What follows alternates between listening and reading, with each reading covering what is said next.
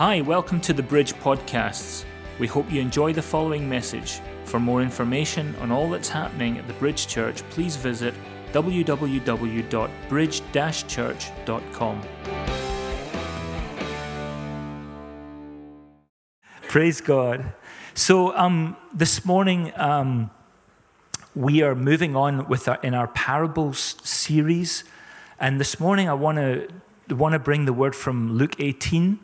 And I want to say thank you so much to Isabella, who designed this slide for us here, this graphic on there. And I believe she free handed the, the drawings. And so just wanted to, to honor Isabella for doing a slide for us wherever she is. Amen. And so, um, just to, if you weren't here last Sunday, just uh, we had a busy Sunday last Sunday. We had an update for, from Pastor Frederick in the Ukraine.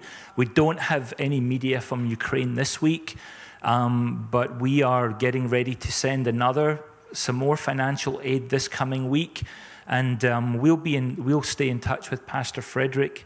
Um, we also had um, uh, a couple of our friends from YWAM leaving, so and we had Daniel share with us about what they did on their missions trip in Derbyshire, and then I had to fit a message into all of that. So anyway, um, this morning we'll have we'll, we'll be finished in time for some good fellowship, and we'll be able to enjoy the sun outside. But I want to recap quickly quickly from last Sunday. And just to remind you that we said that the purpose behind the parables was really not that Jesus was there to explain spiritual truths, but to um, keep spiritual truths from the, the crowds, the people. And, um, you know, Matthew 13:10 explains that, that that was actually prophecy fulfilled, that Jesus' parables would be veiled, they would be veiled truths. Okay? Now, what happens when you look through a veil? You can see something, but it's dim. You know, it's, it's obscured, you know. And um, so these stories that Jesus was telling were, you know, there was this deliberate obscurity there. And, um, you know, those that had ears to hear and those that accepted Christ, they, they were able to get something from those stories. Those that were hard of heart were not able to get anything. And we noted two things. One, that God is always bound to his word. You know, the word says, do not, do not um, change one jot nor tittle, which means, you know, you can't uncross the T's and undot the I's. His word is his word, and we can never change it. So, and God is bound to his word. So, as much as we say, God, would you please make an exception for me in this one instance, he would say to you, if it's my will, it's in my word. And so, if it's my will, you can have it. But if it's not in my word, I'm sorry. There's nothing I can do about that. So, two things we noted God's bound to his word. So, unrepentant sin and the forsaking of truth resulted in justice, the justice of God being served upon those who wanted nothing to do with the truth and upon those who actually took pleasure in doing evil. All right? And we know the word says, What are the wages of sin? The wages of sin are death. So the penalty of sin is deserved. In light of what's godly, in light of what is good, in light of what is true, and we have this stain on our lives that is, that is sin. And it's, if, it's like if you take a bit of bright white paper and I drop, you know, I love using a fountain pen, but if my fountain pen leaks onto this paper, there's a huge blot, a huge stain of ink on this paper. And that's like us in, in our sin. And then what happens? Jesus comes and by the cross, he pays the penalty, takes the sin, our sin away from us, that stain that's on our lives. And it's almost like, and if you're, if you're uh, of, of more mature years in this place, you'll know that, you know, um, you could have something that you could blot out the ink with. It was neutralized the ink. And it would, it's, it's like it would take that stain and neutralize it as if it was never existed. Amen? And so Jesus took that penalty upon himself and he took all of our sin. Amen. So the spiritual condition of the people's lives were just a natural result that they'd rejected Jesus and they'd rejected his message. And the spiritual condition was hardness of heart. This was the spiritual condition that the word is talking about. And, the, you know, I was thinking about that this week and I thought, wow. So, this is the condition, hardness of heart, that unless we overcome it, we're doomed to separation from the things that God wants us to enjoy. Do you believe God wants you to enjoy things? Like driving down the coast on a day like today. Oh, wow. We've been in a long winter. Thank God for the spring. But all, God wants us to enjoy Him and His creation, and He wants us to enjoy one another, fellowship, your, your brothers and sisters. And so I thought, wow. But I was reading something this week, and it was like a light bulb moment for me because I want to know is my heart hard? How do I know if my heart is hard? Has my heart been hardened? Is it still hard or is it okay? I just don't sometimes, is there anyone here that doesn't really know if you're in hardness of heart or not? How do you know if your heart is hard? Because you get desensitized to a place eventually where you don't even realize that your heart is hard. And I found myself saying, Help me understand this, Lord. What is it that I can explain or bring to the people that will help them to understand. And something leapt off of a page of what I was reading, and I want to bring that to you this morning. And it's helped me to understand this whole thing. Amen. Do you believe that Jesus went to great lengths to preach a new covenant? Amen. He came here to usher in a new covenant. And when he was speaking to people, he often used language that we all know and understand. For example, the bride and the bridegroom, yeah? And the bride and the bridegroom, what do they do? They leave their parents, and the Bible says they cleave to one another as one flesh. They come into physical and spiritual union with one another. And the word says that once this has taken place and God has joined them together, what does it say that man should not do? Separate it or pull it, pull it apart. Amen. Amen. So God has been long suffering with us. Amen. Would you believe that? For as long as his people have existed, he's had to watch as we've divided ourselves from covenant, not only with him but with one another too. Amen? Because we're new covenant partners with one another under his covenant. And he's had to, how long has God had to watch? For eons, it would appear that people are constantly dividing themselves from covenant. They're extracting themselves from covenant.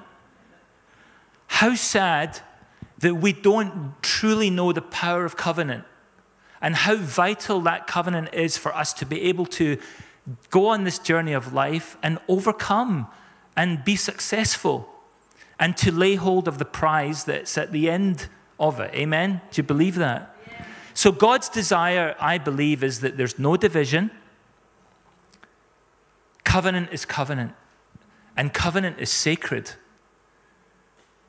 In His sight, it's sacred. It's sacred. Has covenant been broken? Yes. People break covenant all the time. If you've ever been in, in a business in a business environment, people you've heard the you know the term getting stabbed in the back. But you know that people break covenant, people make a reach agreement and they go back on their agreement and their word all the time. Is it God's intention that we do it? No.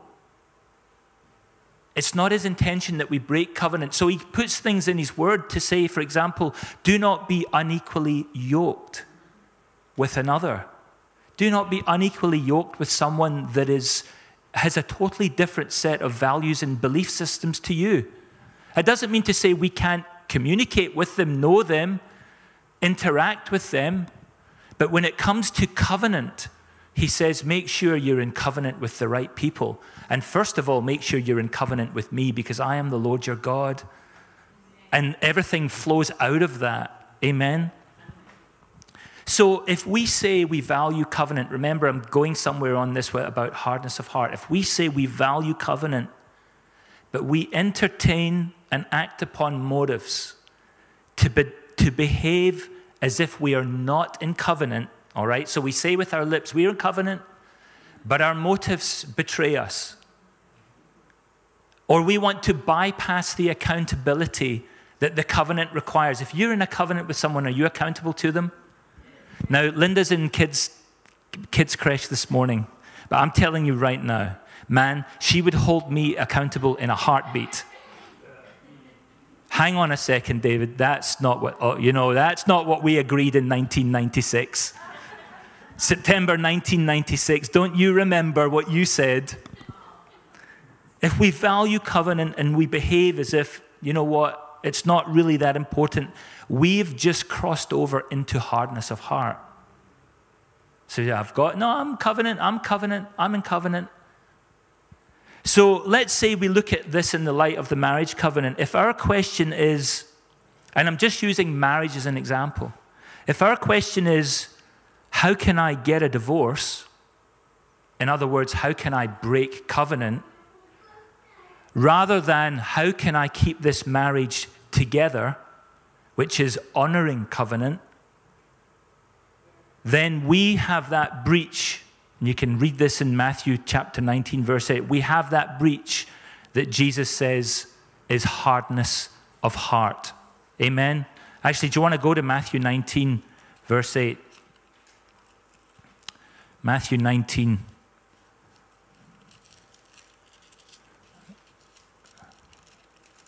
Matthew 19. Where are you? Verse 8.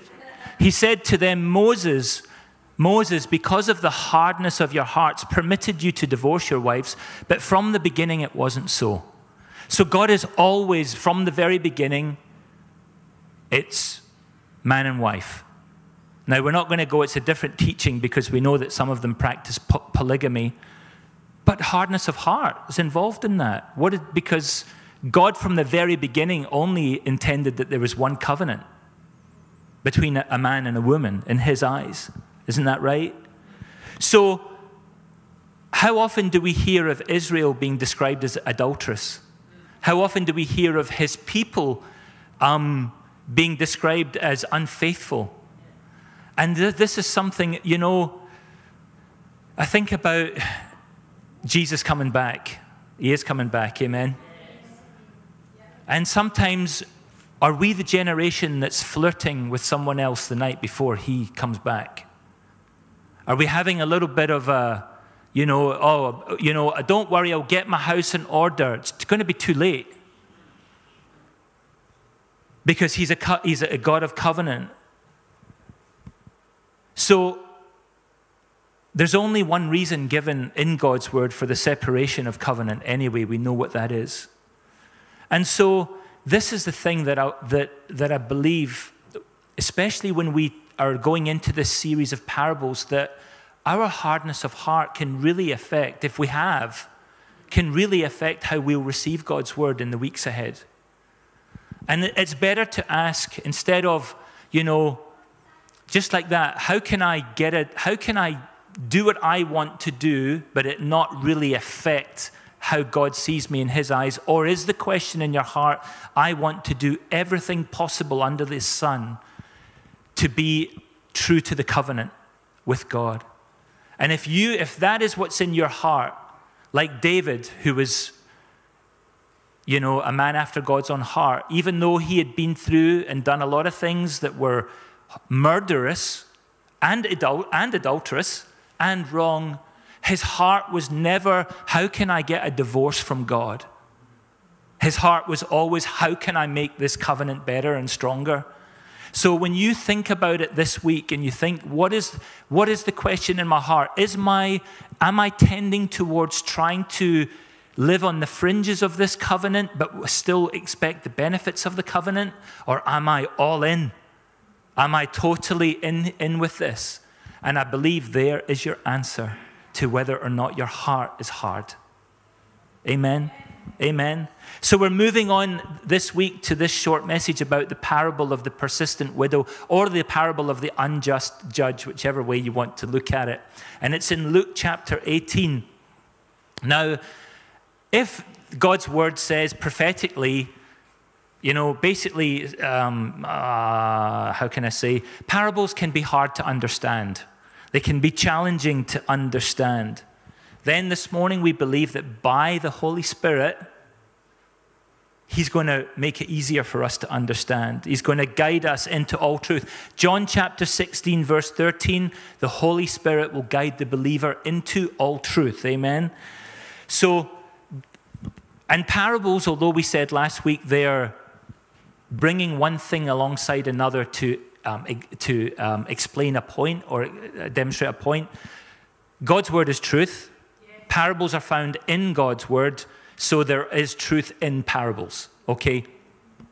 I think I said last week something like they're not they're not like useless fables. Although they, although like even on this one, the parable of a persistent widow, it's very vague as a parable. We don't really know a lot of the background. We only know a bit about the character of the widow and the judge, and you know we don't know everything. Okay, so we, but nonetheless, true, there's truths in them, and we're going to mine out the truths if possible. Amen.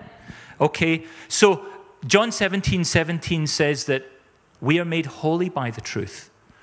So the more we get the truth into us, the more, the holier we become. I always struggle saying that because I know that that's always the backlash you'll get from people. Oh, you're holier than thou, aren't you? Right? Well, do you know what? It's, I can't deny that God has called us all to be holy people. And oh, there's, and, and I know that He is, He is truly holy. But He says, come, He's saying, come up higher today. Come up higher. You can be, whole, you can be holier than you are.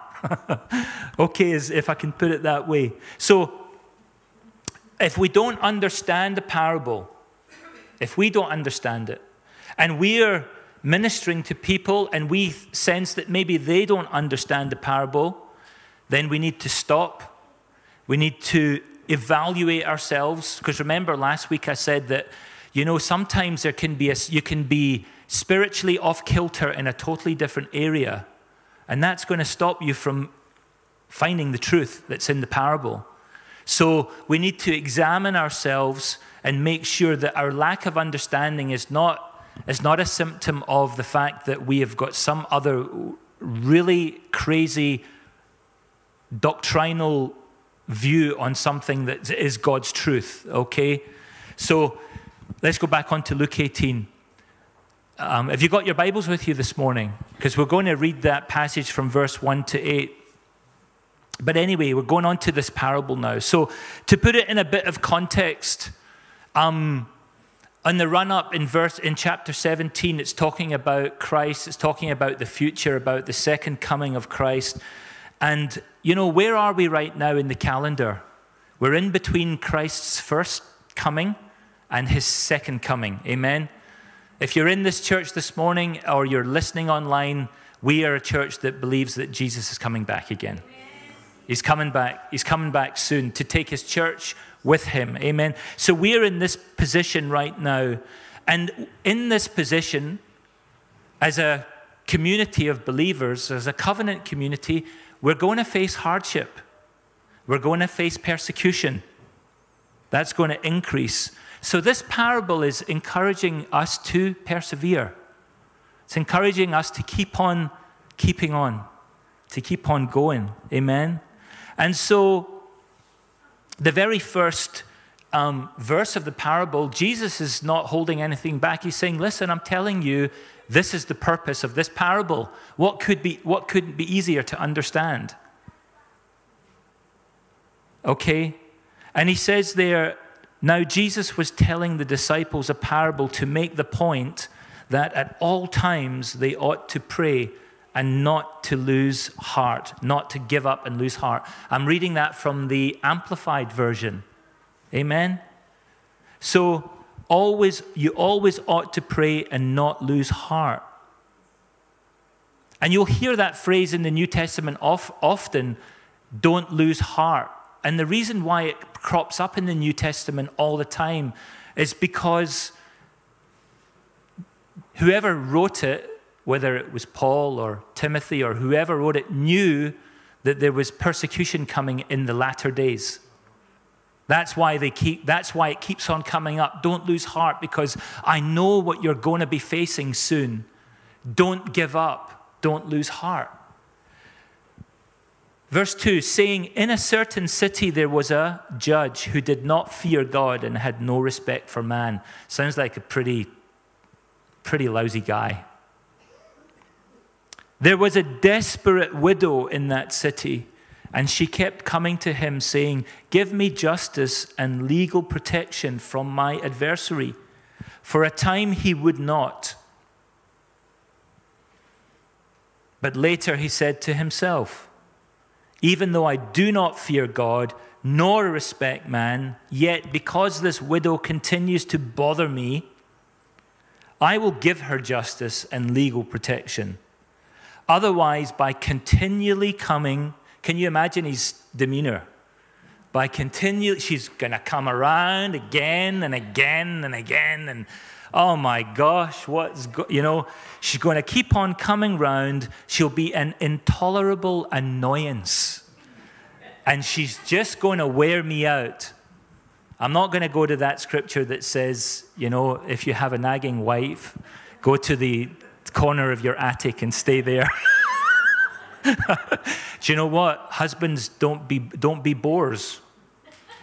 B O R E S. And don't nag your wives either, because I tell you what, it's not all just one way. Yeah, yeah, come, come on, come on, ladies. So, anyway, um, he says, Otherwise, you're going to wear me out. Then the Lord said, Listen to what the unjust judge says, and will not our just God defend and avenge his elect? Who's his elect? The, his chosen ones. Has he chosen you? You're his elect. And, and, and, and who, who cry out to him day and night will he delay in providing justice on their behalf? I tell you that he will defend and avenge them quickly. However, when the Son of Man comes, will he find this kind of persistent faith on earth? So, this parable is not representing God as the unjust judge, it's a contrast. So, the parable is contrasting God's nature with that of this, this judge, all right? This aloof, lofty, you know, judge.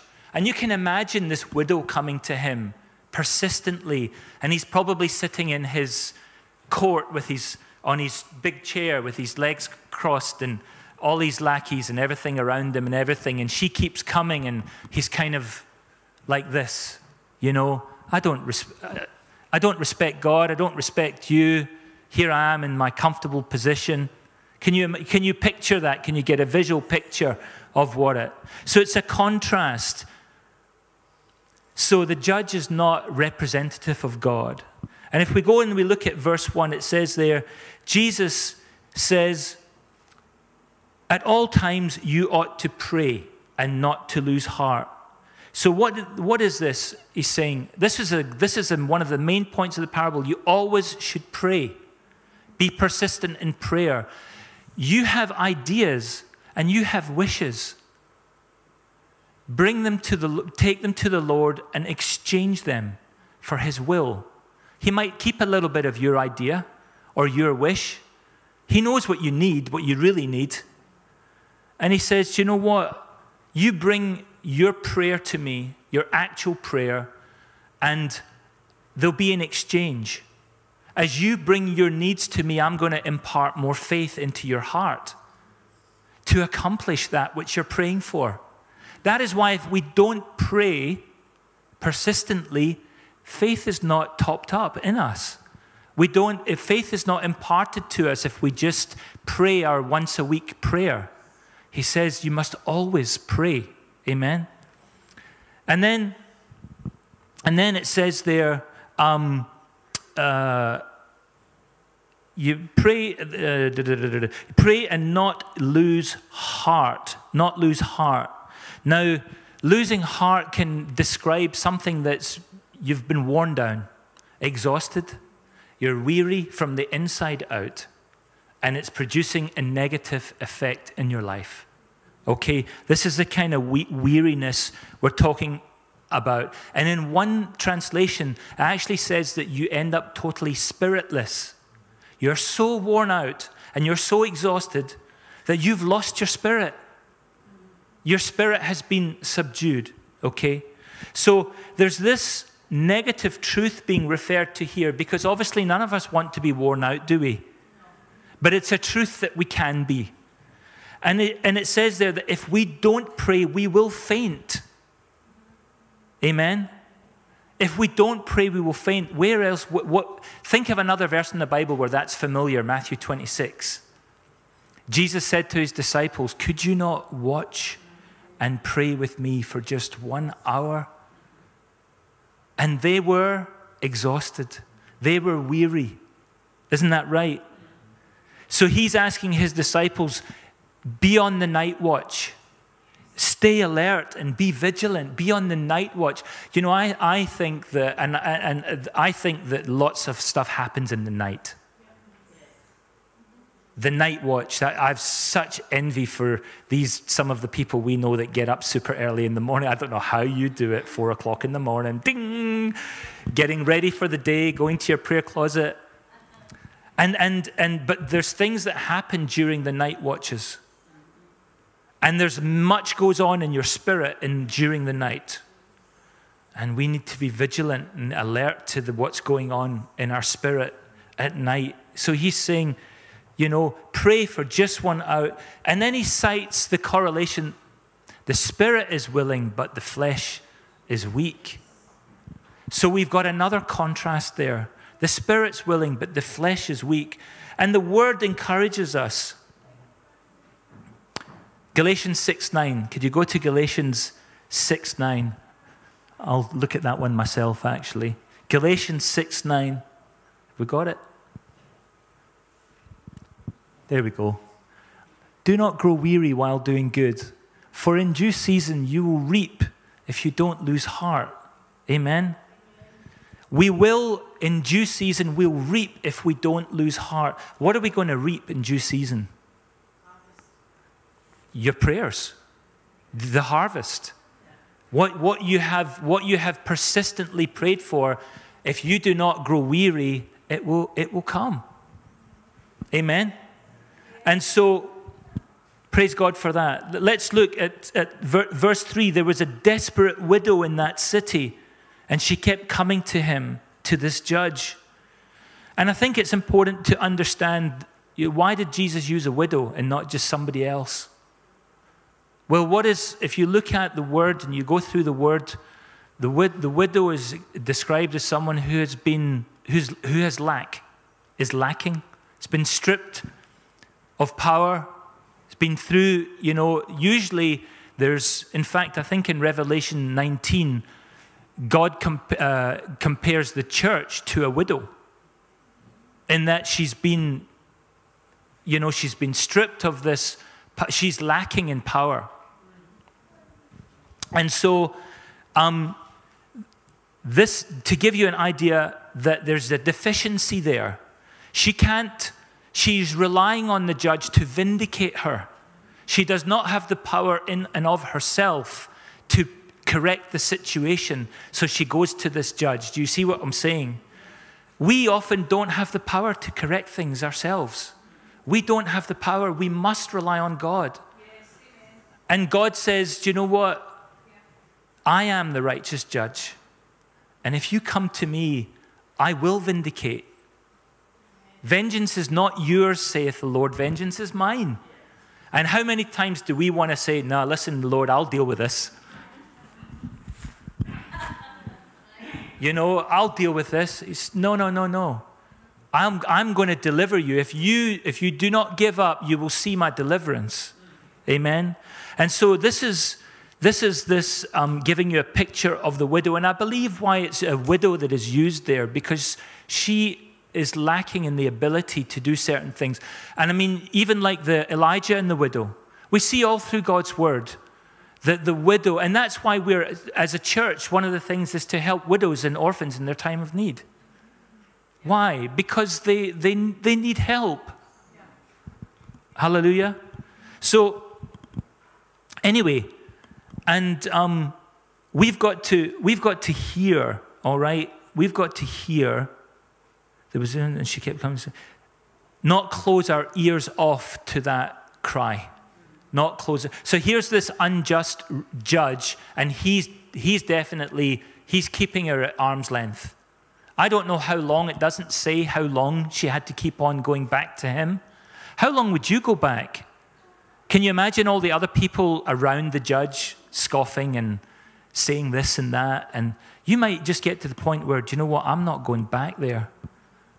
But she was persistent. She never lost heart. She went right back into, I think, the, the cauldron or the lion's den of this man and all of his entourage. She would never, she's like, I'm going back until I get justice. I'm going back. We've got to keep going back because God will. He is, he is just. We have to keep going back. Amen. And so the judge is, according to verse 4, unwilling. But this is the contrast God is not unwilling, He is willing. God is the righteous judge, and this was the unrighteous judge.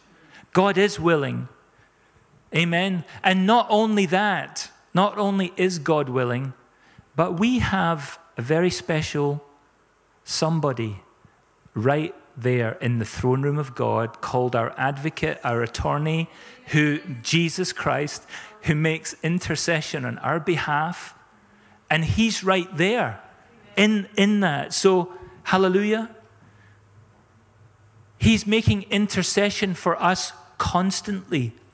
On the other hand, we have this adversary now, this judge was like really like an adversary to this woman, but she had an issue with someone. The Bible doesn't say what it was, but that it was needed sorted out. And do you know what? It wasn't just justice in a light sense of the word. The woman wasn't saying, Listen, could you deal with this? Send him a letter.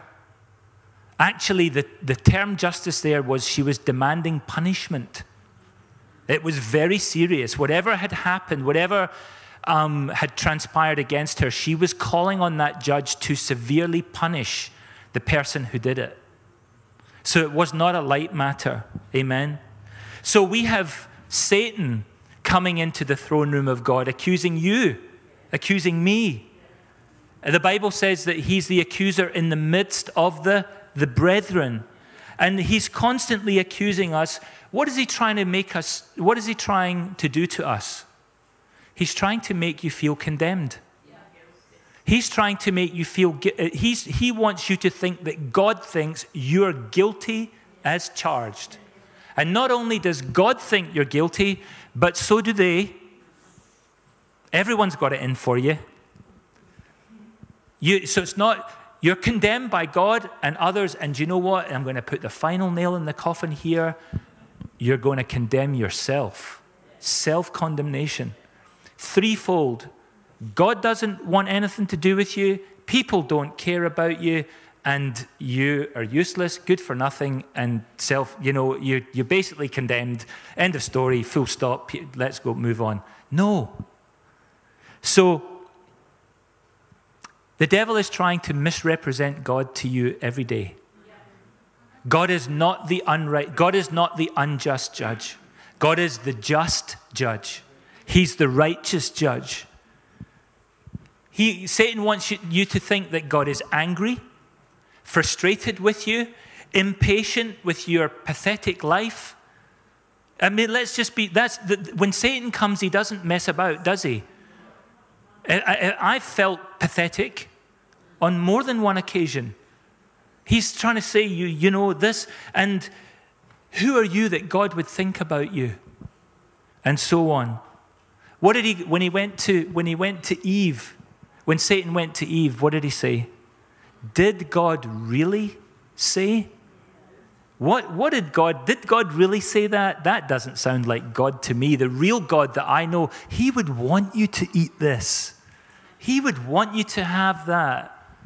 No, if I do take of that, It's the knowledge of, of between good and evil.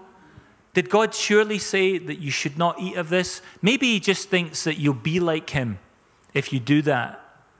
But so it's all confusion. It's, it's bringing in confusion. Amen. If Satan can convince us that that is what God is really like, then it's no wonder that we'd give up. We would faint, we would lose heart, and we would stop. Amen. If we swallow his deception, we would stop. We wouldn't, we wouldn't persevere. And Satan's going to try and deceive us about God's willingness to answer our prayers. But this parable counteracts that. Jesus is saying to his disciples in this instance keep on praying, petition God. Do not doubt God's willingness to grant your requests. What does the word say? Make your requests known to God. And Satan, he would, your enemy, your adversary, doesn't want you to be petitioning God. Do you know another thing that we do, and this is powerful, is that let that prayer become your worship. Let your worship become your prayer. Let that flow. When we start to bring our adoration into, our, into the prayer closet, it takes us to another dimension. When we begin to worship Him in spirit and in truth, actually, many times we can pray out of the worship of our hearts. Amen. So there's, there's, there's, there's this contrast here. And if we misunderstand that parable, we could think it's saying you've got to go and nag God until you get what you want. All right? Go and badger him, pester him until he eventually gives in and he's had enough of you coming back. And I'm like, that's ridiculous. God is God. God's not going to allow me to manipulate him. God's not going to, you know, it's like, oh, David, are you trying to put a guilt trip on me again? No way. God is God. He's sovereign. It's like, it doesn't matter what, God sees right through me. You know, oh, you, I, I, feel like I'm, I'm, ba- I feel like I'm pestering. God knows your heart. And if, if He sees you persevering, He will reward that perseverance, that persistence. Because it shows Him, I know where your heart is. Your heart is, desires me. And you know that I'm the source of what you need. Amen. Amen. And so the widow, the widow knew her rights. That's why she never gave up. How many Christians do not, they, we don't know what is ours. So we give up instead of remembering that God says, Try me now in this. Have I not said? Will I not do? Amen. She knew her rights. She knew what was due to her, and she wasn't going to take no for an answer. This parable is saying to us if you can persist with an unrighteous person that much, right? If you can do that with a man, how much more are you able to persist with me? You would do it for a man. So if you do it for a man, why, why do you, when, you, when it's like a, a glass ceiling, why do you stop? But we do, don't we? It's like a brass heaven. It's like that went up and it bounced straight back off and it hit me on the head. And, and it's, like, it's like that every day. I pray and it bounces right back. It's like an echo chamber I'm in, you know, and God's like, pray without ceasing. And the other thing is, sometimes we think this is talking about actual prayer, not that kind of breathy prayer that we, that we, we're doing our thing and it's there. It's, it's focused prayer. It's focused prayer. When Jesus said to his disciples, Could you not watch with me? You actually practically have to be alert and vigilant. Do whatever it takes to stay awake and pray. Amen. And so, to close, to close off, and these parables are all short, and they'll all be sh- short, shortish. messages. oh, no, take that back, shortish me- messages. But God's eager to answer you when you pray. And he responds to faith. And faith doesn't give up, faith persists. And he answers according to our faith. Amen? And so he's willing to deliver justice. If, if our faith is weak or shipwrecked or there's no faith working in us, remember, even though we pray, we must take steps to walk out our prayer. So faith without works is, is dead. So we do take steps to walk out our prayer. But if there's no faith working in us, then he, he may tarry. We may have to wait. He wants to see you put your faith into action. Amen. And then he will, he will vindicate you. He will, he will fight on your behalf. He will exercise justice. Amen.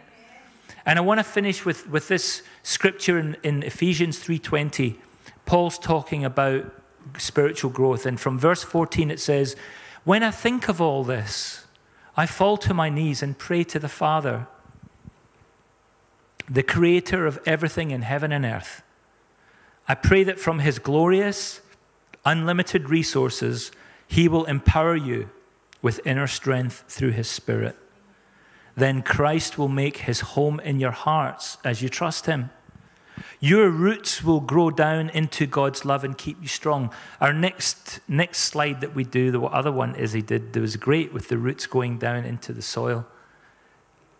Your roots will grow down into God's love and keep you strong. And may you have the power to understand, as all God's people should, how wide, how long, how high, and how deep His love is. Amen? May you experience the love of Christ, though it's too great to understand fully. His love is too great to actually comprehend. Then you will be made complete with all the fullness of life and the power that comes from God. Here's the key scripture, verse 20. Now, all glory to God who is able through his mighty power at work within us to accomplish infinitely more than we might ask or think. When we take our prayer, when we petition him, when we are persistent, like the widow, he's like, I can do infinitely more than you're even thinking right now. I can do much more. Glory to him in the church and in Christ Jesus through all generations forever and ever. Amen. You know, we're in this season right now between when Jesus was here and when Jesus is coming back again.